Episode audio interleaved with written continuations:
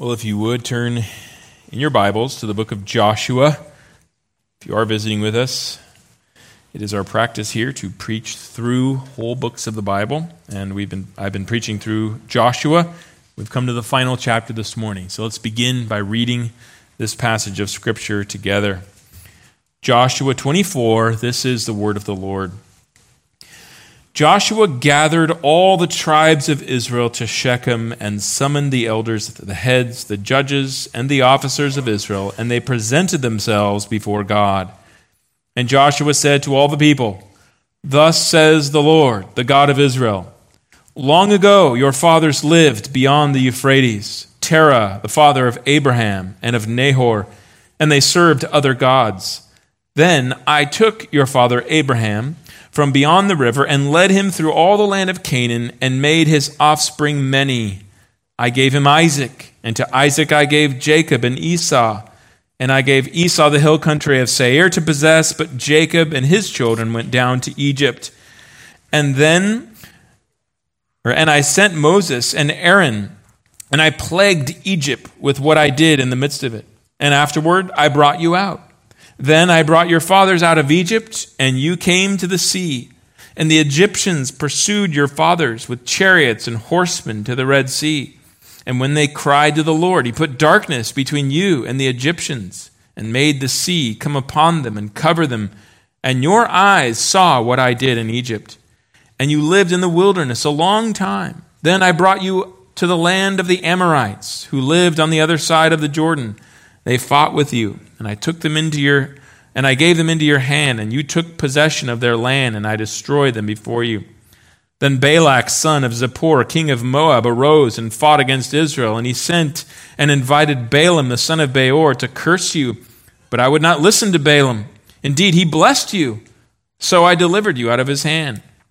And you went over the Jordan and came to Jericho. And the leaders of Jericho fought against you, and also the Amorites, the Perizzites, the Canaanites, the Hittites, the Girgashites, the Hivites, and the Jebusites, and I gave them into your hand. And I sent the hornet before you, which drove them out before you, the two kings of the Amorites. It was not by your sword or by your bow. I gave you a land on which you had not labored, and cities that you had not built, and you dwell in them. You eat the fruit of vineyards and of olive orchards that you did not plant. Now, therefore, fear the Lord and serve him in sincerity and in faithfulness. Put away the gods that your fathers served beyond the river and in Egypt and serve the Lord. And if it is evil in your eyes to serve the Lord, choose this day whom you will serve, whether the gods your fathers served in the region beyond the river or the gods of the Amorites in whose land you dwell. But as for me and my house, we will serve the Lord. Then the people answered, Far be it from us that we should forsake the Lord to serve other gods. For it is the Lord our God who brought us and our fathers up from the land of Egypt out of the house of slavery, and who did those great signs in your sight, and preserved us in all the way that we went, and among all the peoples through whom we passed and the Lord drove out before us all the peoples, the Amorites who lived in the land. Therefore, we also will serve the Lord, for he is our God. But Joshua said to the people, You are not able to serve the Lord. For he is a holy God. He is a jealous God. He will not forgive your transgressions or your sins. If you forsake the Lord and serve foreign gods, then he will turn and do you harm and consume you after having done you good.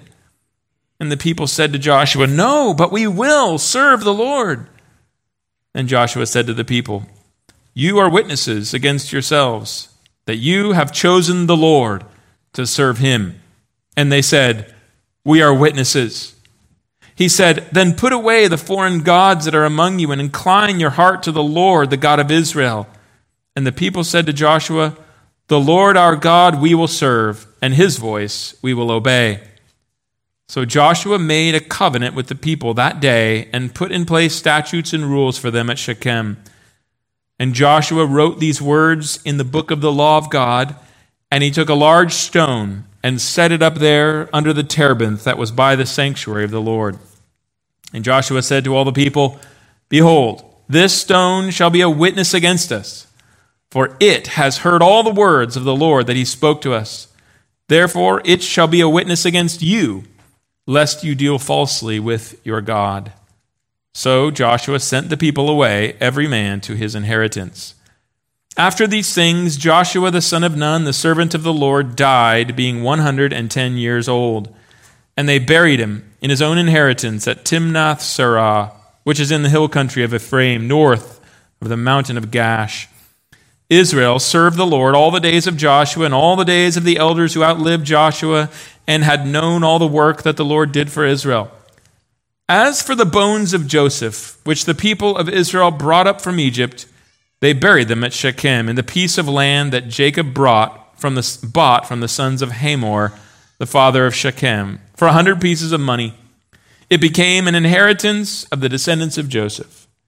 And Eleazar, the son of Aaron, died and they buried him at Gibeah, the town of Phinehas, his son, which had been given him in the hill country of Ephraim.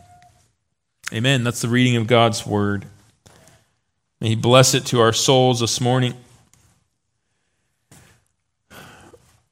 Early on in the Enlightenment, many scholars of the Bible became skeptical of its truthfulness and of its accuracy. It was commonplace among scholars to assume that the stories in the Old Testament were mythical, like the stories contained in other ancient documents. Many of the people and the places recorded in the biblical narratives were just simply assumed to have never even existed. However, when the discipline of modern archaeology developed, er, especially in the early 1900s, it began to poke holes in that assumption. Because over and over again, archaeologists have discovered evidence confirming that people mentioned in the Old Testament really existed and that events described in the Old Testament really took place. Indeed, though it is rarely acknowledged, let alone publicized, for instance, by the media, archaeology has repeatedly provided astonishing confirmation of the Old Testament's historicity.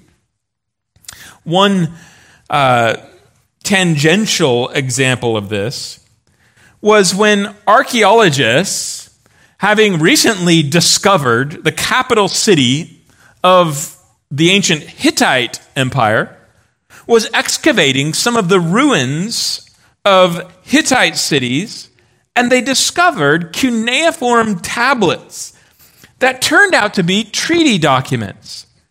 And several of these treaty documents contained a specific kind of treaty between the more powerful suzerain kingdom of the Hittites and the weaker vassal nations that they ruled over. And the treaties in these tablet documents have come to be called by scholars now suzerain vassal treaties because they share certain elements in common. They each began with a preamble in which the powerful suzerain nation was identified.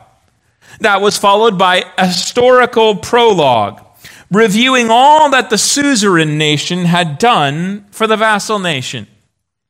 And then the terms of the treaty were laid out which primarily included the obligations of the vassal nation toward the more powerful suzerain nation. Then we see in these treaty documents that witnesses were called.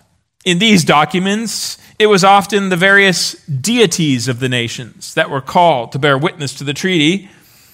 And then finally, blessings and curses were enumerated telling how the vassal nation would be rewarded for keeping the covenant and how they would be punished for breaking it. Now, when these treaty documents were discovered, scholars of the Old Testament found them intriguing for two primary reasons. First, these particular tablets were actually dated to around the time that Moses wrote the Pentateuch.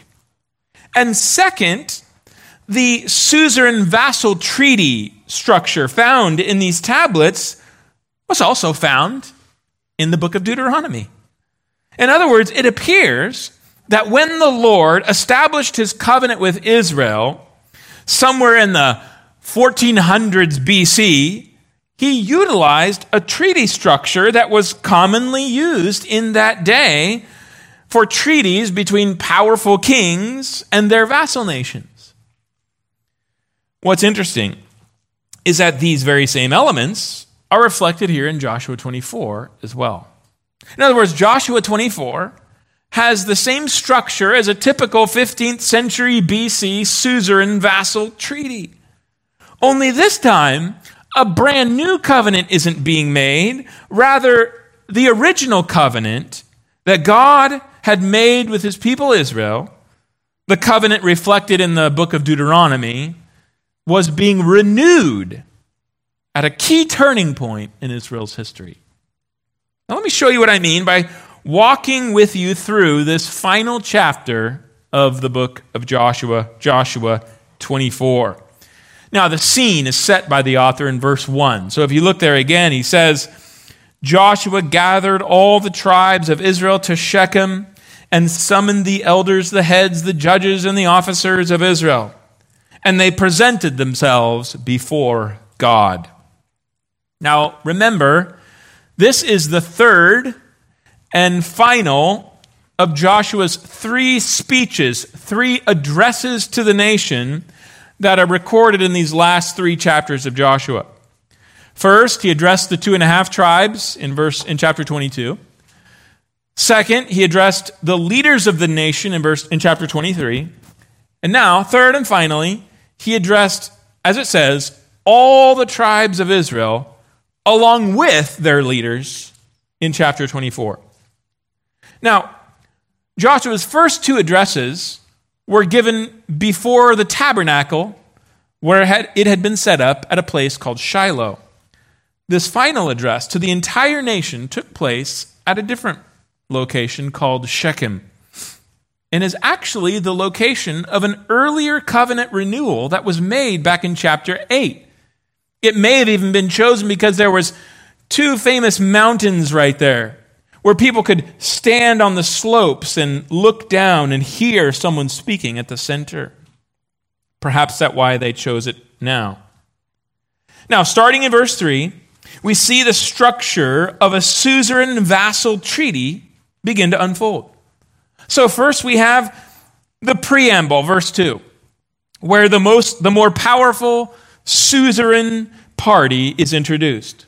So there you look at verse 2. It says, And Joshua said to all the people, Thus says the Lord, the God of Israel. So Joshua, here functioning as a prophet like Moses had before him, spoke on behalf of the Lord, Yahweh, the God of Israel. So Yahweh is the all powerful suzerain king in this covenant arrangement. Second, we see a historical prologue, verses 2 through 13. And what we see is that it recounts for us the history of the relationship between the two parties in the covenant. Especially, it tells us all the things that Yahweh, the suzerain, had done for Israel, the vassal. And in this case, Yahweh, the Lord Himself, recounts to His people the history of his dealings with them and their ancestors through Joshua, his mouthpiece, the prophet. Now, this history, of course, isn't comprehensive, but it was extensive. So in verses 2 through 5, the Lord referred to Israel's ancestral origins. Went back to the very beginning. He spoke in the third person because these were things that had happened before they were around. He spoke of their forefather, Abraham, whom he had called out of his homeland beyond the Euphrates River, Ur of the Chaldeans, and told him to sojourn in the land of Canaan.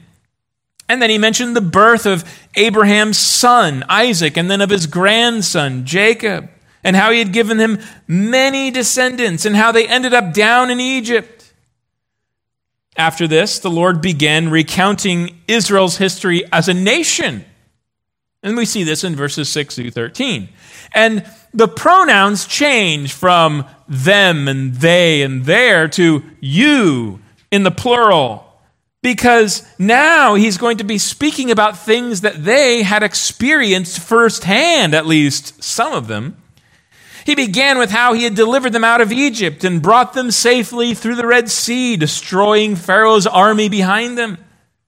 He, had, he then recounted how he had shepherded them through the wilderness for a long time and brought them to the edge of Canaan, and how along the way he had given them victory over those two Amorite kings living just across the Jordan, Sihon and Og, and how he had protected them from Balak trying to hire the sorcerer Balaam to place a curse on them, such that Balaam ended up blessing them instead.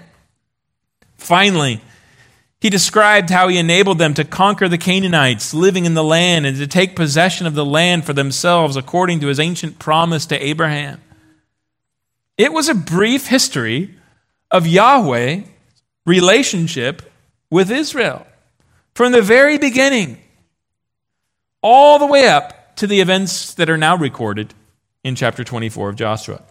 Now, there are a number of things to notice about this historical prologue that we have here in verses 2 through 13. It's told, first of all, in such a way as to emphasize certain things about the Lord's relationship with Israel. First and foremost, it is designed to emphasize all that Yahweh had done for his people. So if you look throughout phrases like I took, I gave, I sent, I brought, I destroyed, I delivered, it just permeates the whole section. The Lord is explaining to Israel how they owed everything from their very existence to all that they had now to Him, to the Lord, and what He had done for them. It was the Lord also who had initiated and brought about their inception as a nation from the loins of Abraham. As you see in verse 3, I took your father Abraham from beyond the river and led him through all the land of Canaan and made his offspring many. In other words, I gave you birth as a nation. And this was entirely gracious because there was nothing about Abraham which sort of made him a, an attractive prospect for this. Rather, the text tells us, Yahweh tells the people that they were idolaters, like those around them. So, verse 2 Long ago, your fathers lived beyond the Euphrates, Terah, the father of Abraham and of Nahor, and they served other gods.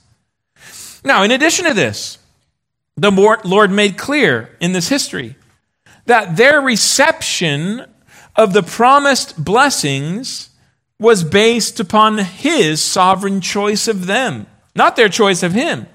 Notice this is what is emphasized in verse 4 when he says, And to Isaac I gave Jacob and Esau, and I gave Esau the hill country of Seir to possess, but Jacob and his children went down to Egypt.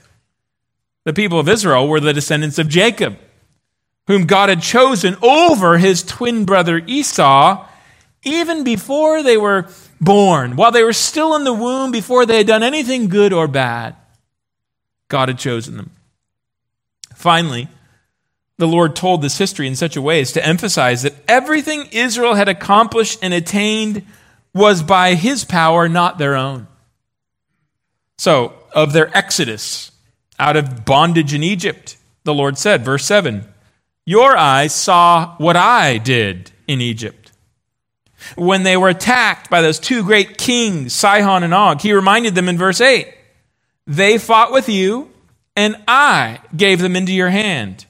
And you took possession of their land, and I destroyed them before you.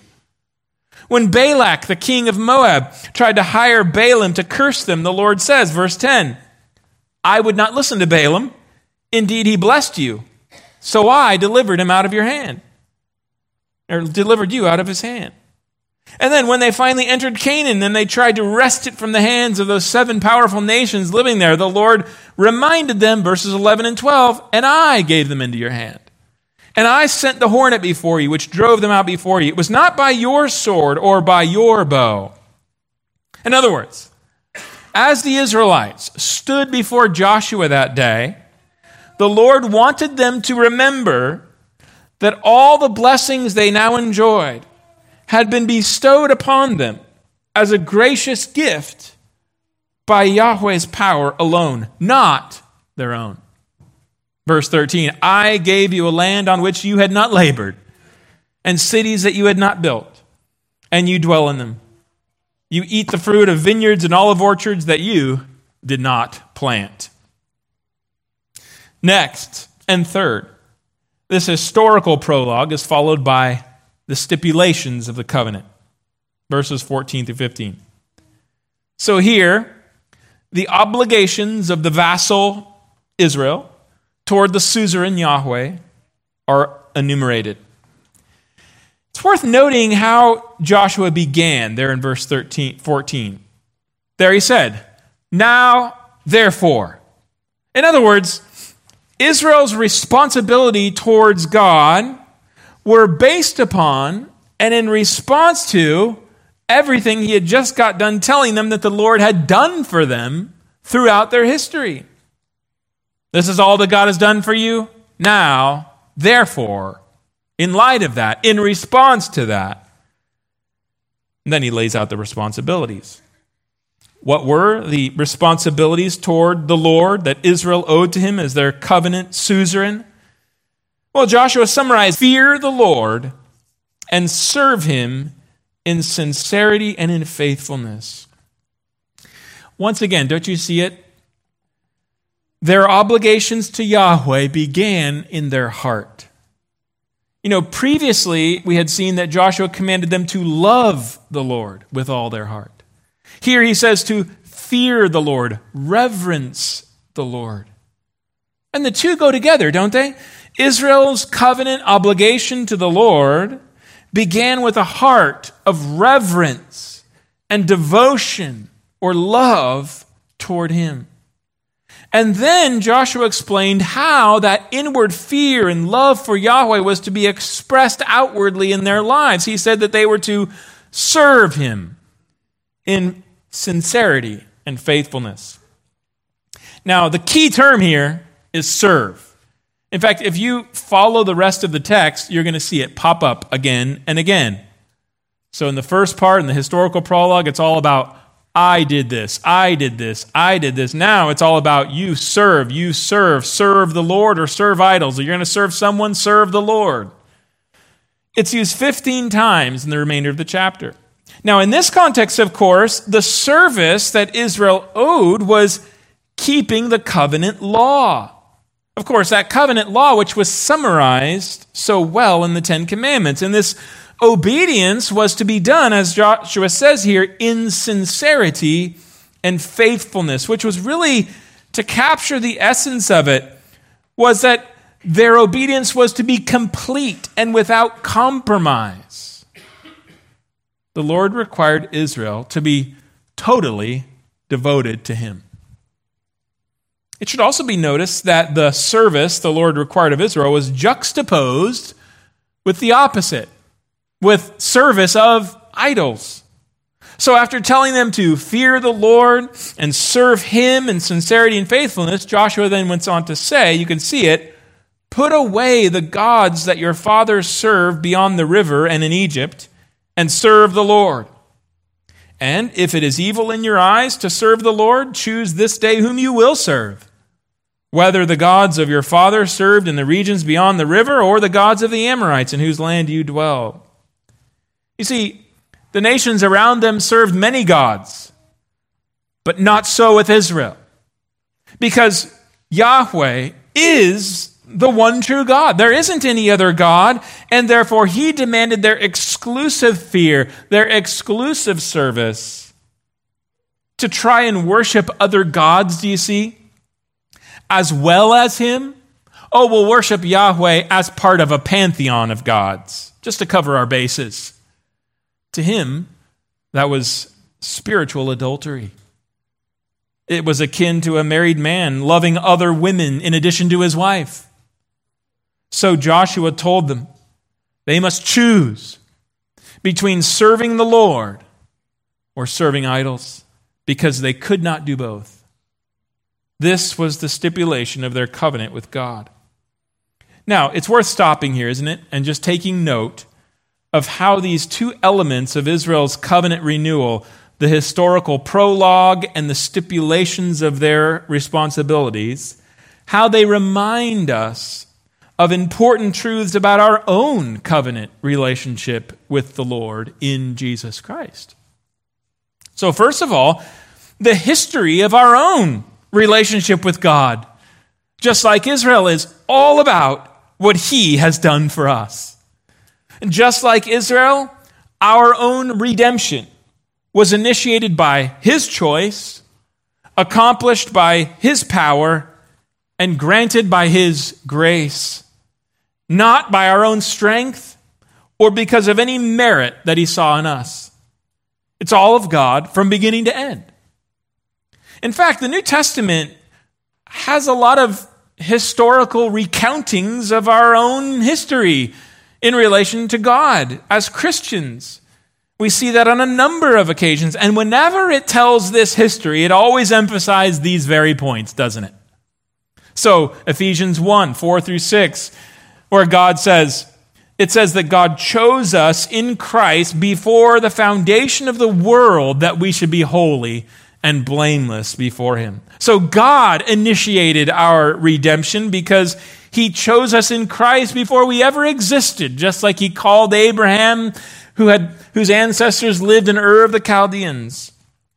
Or consider Colossians 2 21 through 22, where Paul said, and you who once were alienated and hostile in mind, doing evil deeds, he has now reconciled in his body of flesh by his death in order to present you holy and blameless and above reproach before him. So God was motivated to redeem us out of his free favor toward those who deserved his judgment and nothing else apart from any merit, any worth on our part. Or consider Titus 3 4 through 6, which says, He saved us, not because of works done by us in righteousness, but according to His own mercy, by the washing of regeneration and renewal of the Holy Spirit, whom He poured out on us richly through Jesus Christ our Savior. So God redeemed us according to His choice, by His free favor, and through His power in Christ the regenerating work of the Holy Spirit without any help from us. And all this reminds us that the credit for our redemption, just like with Israel, must go entirely to God and not to us. I think of Paul's famous words in 1 Corinthians 1, verse 30. He says, And because of him, you are in Christ Jesus, who became to us wisdom from God, righteousness and sanctification and redemption, so that as it is written, let the one who boasts boast in the Lord.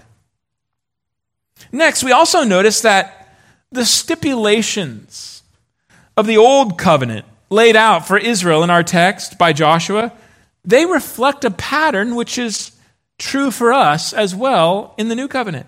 You know, Joshua told Israel how to respond to all that God had done for them. He said, now, therefore, fear the Lord and serve him in sincerity and in faithfulness. Put away the gods that your fathers served beyond the river and in Egypt and serve the Lord.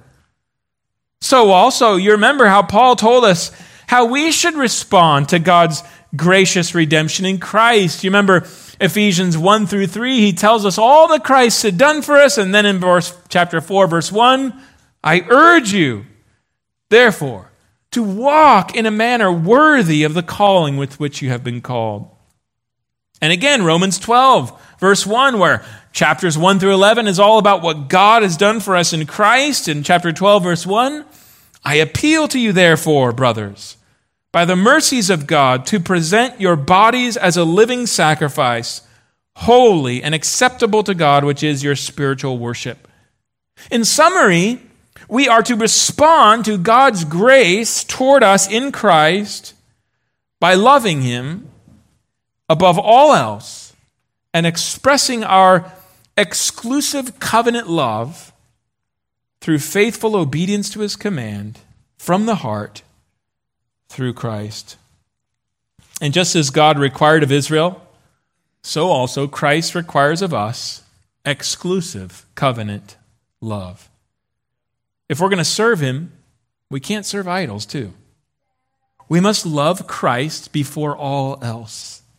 And nothing in the world can take precedence over him in our hearts. Whether our spouse, our children, our job, our possessions, or even our very life itself. Do you remember how Jesus so famously articulated this? Luke 14 26. Whoever loves father or mother more than me is not worthy of me. And whoever loves son or daughter more than me is not worthy of me. And whoever does not take up his cross and follow me is not worthy of me. Whoever finds this life will lose it, and whoever loses his life for my sake will find it. Every Christian must consider the cost and be willing to pay it. If you call yourself a Christian, but, but think that you can split your highest loyalty between Christ and family, work, money, pleasure, worldly success, approval and acceptance by your friends, you are mistaken. You are self deceived.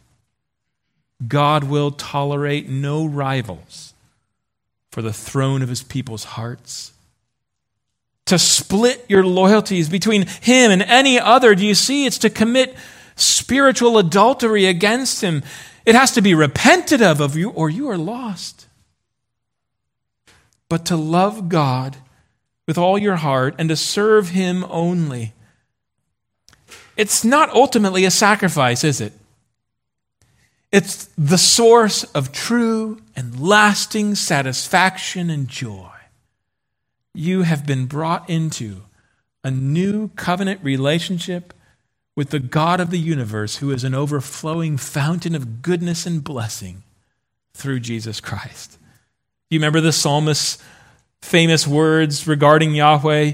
You make known to me the path of life. In your presence there is fullness of joy. At your right hand are pleasures forevermore. So, in verses 14 to 15, Joshua faced the Israelites with their covenant obligations toward the Lord as their suzerain king. And he called them to choose whether they would fulfill these or not. Then, did you notice? Joshua led the way. He stepped forward himself and he said at the end of verse 15, As for me and my house, we will serve the Lord. By the way, this is what every good and godly leader in the new covenant community, the church, will do as well. They will call people to respond to God's grace in Christ and his powerful work in their lives by serving him alone, and then they will commit themselves to do the same, to lead by example. Every leader in the church should be able to say with the Apostle Paul, Follow me as I follow Christ. Now, you can ask my wife and kids, as a leader in the church, we're not going to do that perfectly by any means, but we will be willing to lead the way and will at least be headed in the right direction as Jesus helps us by his indwelling Holy Spirit. In verses 16 to 24 now, the people agree to abide by the stipulations of the covenant. Only we see that there is this awkward back and forth between them and Joshua. In verses 16 through 18, the people affirm that they will serve the Lord and not idols because he is their God. But then in verses 19 through 20, you see that Joshua responds to their commitment by saying, You are not able to serve the Lord, for he is a holy God he is a jealous God. He will not forgive your transgressions or your sins. If you forsake the Lord and serve foreign gods, then he will turn and do you harm and consume you after having done you good. Now, this response by Joshua is, as I said, a bit awkward, isn't it? Israel agrees to serve the Lord. Joshua denies that they will be able to do so. Now, what is going on here? It seems to me that Joshua has learned a thing or two about the nation of Israel over his lifetime. He knew, as Moses had so often articulated, that Israel was a stiff necked people, a stubborn people. He had watched their fathers repeatedly forsake the Lord and perish in the desert for their rebellion. And he had already seen this generation begin to manifest some of the same characteristics by complaining back in chapter 17 uh, the, our portions aren't big enough. The Canaanites are too strong for us to drive out. Please give us more land. On the flip side, he knew the character of God that his perfect holiness made him intensely jealous with a holy jealousy for the faithfulness of his covenant people. He knew that Israel was going to be pr- prone to forsake the Lord and that the Lord would punish them severely for it. So Joshua's concern here seems to be that Israel, it's like he's taking them by the jowls and he's saying, Do you really understand what you're getting into? I don't think you do. They had so boldly declared that they would obey the stipulations of the, that the Lord required, and he's recognizing, I don't think you get it. Dale Ralph Davis, one commentary, I think he captured the force of Joshua's response well when he said, he summarized it this way quote, Don't lightly mouth your profession of faith, Joshua is saying. Don't you realize the sort of God you're dealing with? He is a holy, jealous God. You don't dare come to him thinking, though it makes him sad to see the way we live, he will always say, I forgive. Yahweh is not soft, cuddly Santa in the sky who drools over easy decisions during invitation hymns, he says. Joshua seeks to put down that blathering self confidence that makes emotional commitment rather than shutting its mouth and counting the cost. End quote. By the way, Christian, when we put our faith in Jesus Christ and were baptized into his church, do you realize we entered into a covenant relationship with this same God? That he is no less holy and jealous now than he was then, and that we must not take our relationship with him any less seriously than Joshua warned Israel to do? Do you realize that idolatry and all sin must be repented of quickly, while love of Christ and obedience to him must be pursued with a vigor and intensity? Because he has purchased us with his blood. And therefore, he loves us deeply, and he is intensely jealous for our faithfulness to him. Do you realize that, Christian? Perhaps you're here this morning and you're considering whether the gospel of Jesus Christ is true and whether you should believe in Christ and begin following him. Know that Jesus is urgently calling you to do that out of a heart of intense concern for your soul because you're lost and perishing until you come to him for salvation. But he wants you to know what you're getting into. He wants you to appreciate the cost of discipleship. That you must not only trust Him to save you through His death on the cross for your sins, but you must also repent, forsake your wicked ways, and submit yourself to Him as King for the rest of your life. But, sinner, if you do so, you will find that His yoke is easy and that He will give you rest for your souls. So I urge you to come to Christ this morning. Well, despite Joshua's warning there in verses 19 through 20, the people reiterate their commitment to serve the Lord, verses 21 through 24, and then this is followed by the next two elements of the covenant, verses 25 through 28. We'll just cover them briefly. Fourth, in record of the agreement. And we see that here as well. Verse 26, there it says, And Joshua wrote these words in the book of the law of God, and he took a large stone and set it up there under the terebinth that was by the sanctuary of the Lord. And fifth, the witnesses to the covenant are identified. Verses 26 and 27. In this case, as you already saw, there's this large stone monument which is erected as a witness. And so you see in verse 27, it says, Behold, this stone shall be a witness against us, for it has heard all the words of the Lord that he spoke to us. Therefore, it shall be a witness against us, lest you deal falsely with your God. And then, as for that last element of any suzerain vassal treaty, the blessings and the curses, it's interesting here, rather than being enumerated explicitly at the end, they're sort of implied throughout. So, verses 12 and 13 imply that if they were faithful to the Lord, they would keep their lands, their cities, the vineyards and orchards which God had given them in the land of Canaan. Meanwhile, they're warned, verse 20 if you forsake the Lord and serve foreign gods, then he will turn and do you harm and consume you, having done good to you. Blessings, curses. Finally, the entire book of Joshua is brought to a fitting close with the announcements of three major events, which really mark the end of a whole era in history. Joshua died and was buried, verses 29 and 30. Joseph's bones, which were brought up by Israel out of Egypt at the Exodus, were buried at last in verse 32, just as Joseph had requested out of faith in God's promise way back in Genesis 50. And finally, Eleazar the high priest died and was buried in verse 33. Now, together, these events leave the reader, I think, with two things in mind. On the one hand, the Lord had been faithful to keep his promise to Israel. Joseph's bones were buried in the land that he was hoping God would give them.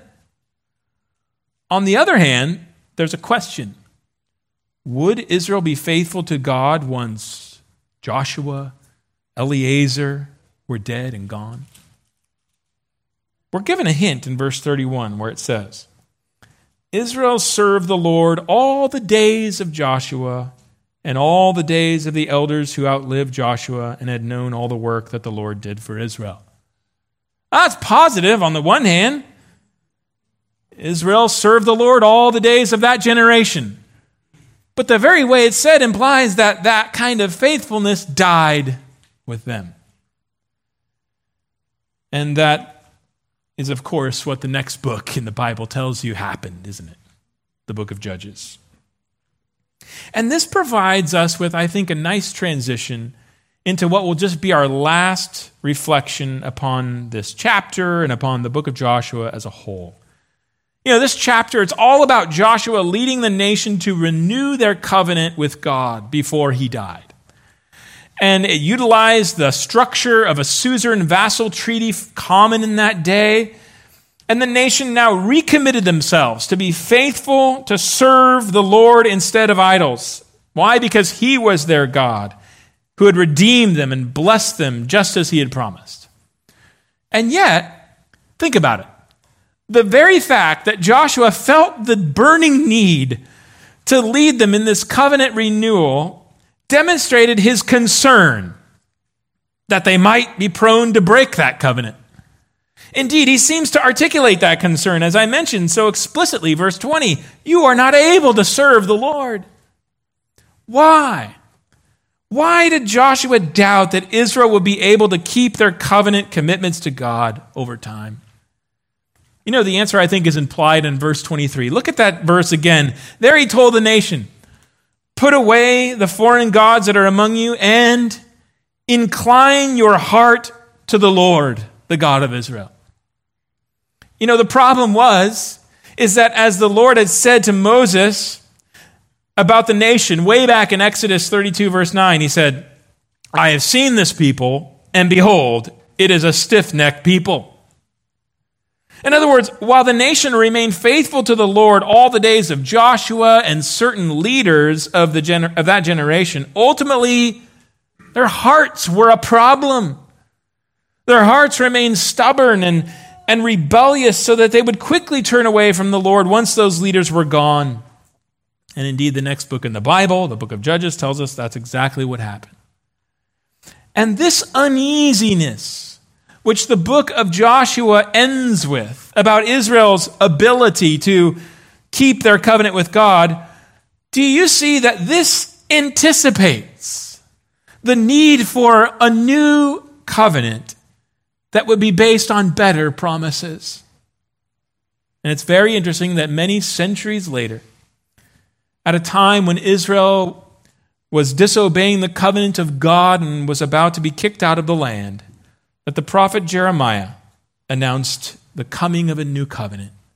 Jeremiah 31, verses 31 through 40, 34.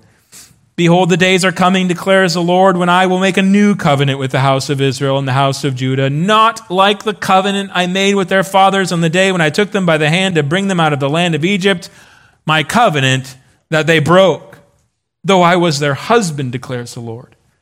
For this is the covenant that I will make with the house of Israel after those days, declares the Lord. I will put my law within them, and I will write it on their hearts. And I will be their God, and they shall be my people. And no longer shall each one teach his neighbor and each his brother, saying, Know the Lord, like Joshua did.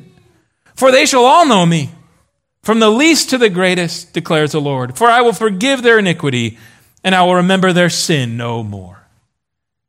Here we can see that what the old covenant didn't provide, the new covenant would. Permanent forgiveness of all their sins, an obedient heart, guaranteeing an enduring relationship with Yahweh. And of course, you know that the New Testament announces the good news that Jesus, the Son of God, the long awaited Messiah whose coming was foretold throughout the pages of this Old Testament, has come to establish this new covenant through his death and his resurrection.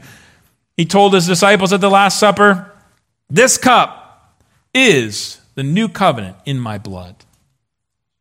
And the author of Hebrews in Hebrews chapter 8, verse 8, he said, Christ has obtained a ministry that is as much more excellent than the old as the covenant he mediates is better since it is enacted on better promises. And you say, What is this covenant? And he tells you, he cites Jeremiah 31, indicating Jesus has brought that covenant to pass. The promise of full and permanent forgiveness of sins, secured for those who are in covenant with him through his once for all sacrifice upon the cross. And the promise of an obedient heart is secured by the regenerating work of the Holy Spirit, whom Christ has sent into the hearts of his new covenant people. And the gospel of Jesus Christ announces that whoever believes in him, Jew and Gentile, are received into his new covenant people and granted these better blessings. It's a gracious gift. And the most glorious thing of all is that, unlike the old covenant, that covenant which they broke, though I was a husband to them, the new covenant will never be broken. Because, first and foremost, Christ has fulfilled all its conditions. He has earned our right standing with God forever through his perfect life, his substitutionary death, his victorious resurrection. And at that very same time, he has secured and guaranteed our regeneration of heart in this life and our resurrection unto glory at the end of the age. So the Apostle Paul can famously say, Ephesians 1 13 and 14, In him, you also, when you heard the word of truth, the gospel of your salvation, and believed in him, were sealed with the promised Holy Spirit who is the guarantee of our inheritance until we acquire possession of it to the praise of his glory. So you see, while Joshua called the Israelites to faithfulness to God under the old covenant, knowing they would fail to do so after he was gone, the scriptures call us to be faithful to God under the new covenant with full confidence that we will do so through the perfect faithfulness of Christ. I think of Jude's words to close out his letter. Now to him who is able to keep you from stumbling and to present you blameless before the presence of his glory with great joy. To the only God, our Savior, through Jesus Christ our Lord, be glory, majesty, dominion, and authority before all time and now and forevermore. Amen. So, as we come to the end of the book of Joshua, we should find it at last pointing us forward to Jesus Christ, who is the greater Joshua, who has accomplished a greater conquest over sin and death and the devil, who has established a new covenant with us, which is based on better promises, promises of permanent forgiveness and regeneration of heart, and who is bringing us into a better country, the new creation, where we will enter into God's rest in a full and final way. And then it is in light of these glorious, joy filling truths that we now heed the words of Joshua to Israel at the end of this book, and we own them for ourselves. Now, therefore, fear the Lord and serve him in sincerity and faithfulness. May the Holy Spirit help us to be faithful to our suzerain King, the Lord Jesus Christ, in the bonds of the new covenant that he has graciously established with us. Let's pray. Our Heavenly Father, we thank you for this wonderful book of Joshua that you have given to us. We thank you that you had it written down so that it would be preserved for us, as Paul said, upon whom the ends of the ages have come. We thank you how it teaches us truths both old and points us to the new truths that we have been given in Christ to help us understand his person and work even better. We pray that as we come to the end of this book, our hearts would have the truths of this book sealed upon them, that we, be, that we remember what you have said to us, that we would take it to heart, that we would learn from it. We pray that you would deepen our knowledge of Christ, that we become more acquainted with him and love him more fully. Lord, we know that only your Holy Spirit can do this work of renewing our minds through your word. And we pray it that you would do so for our good and for your glory. In Jesus' name, amen.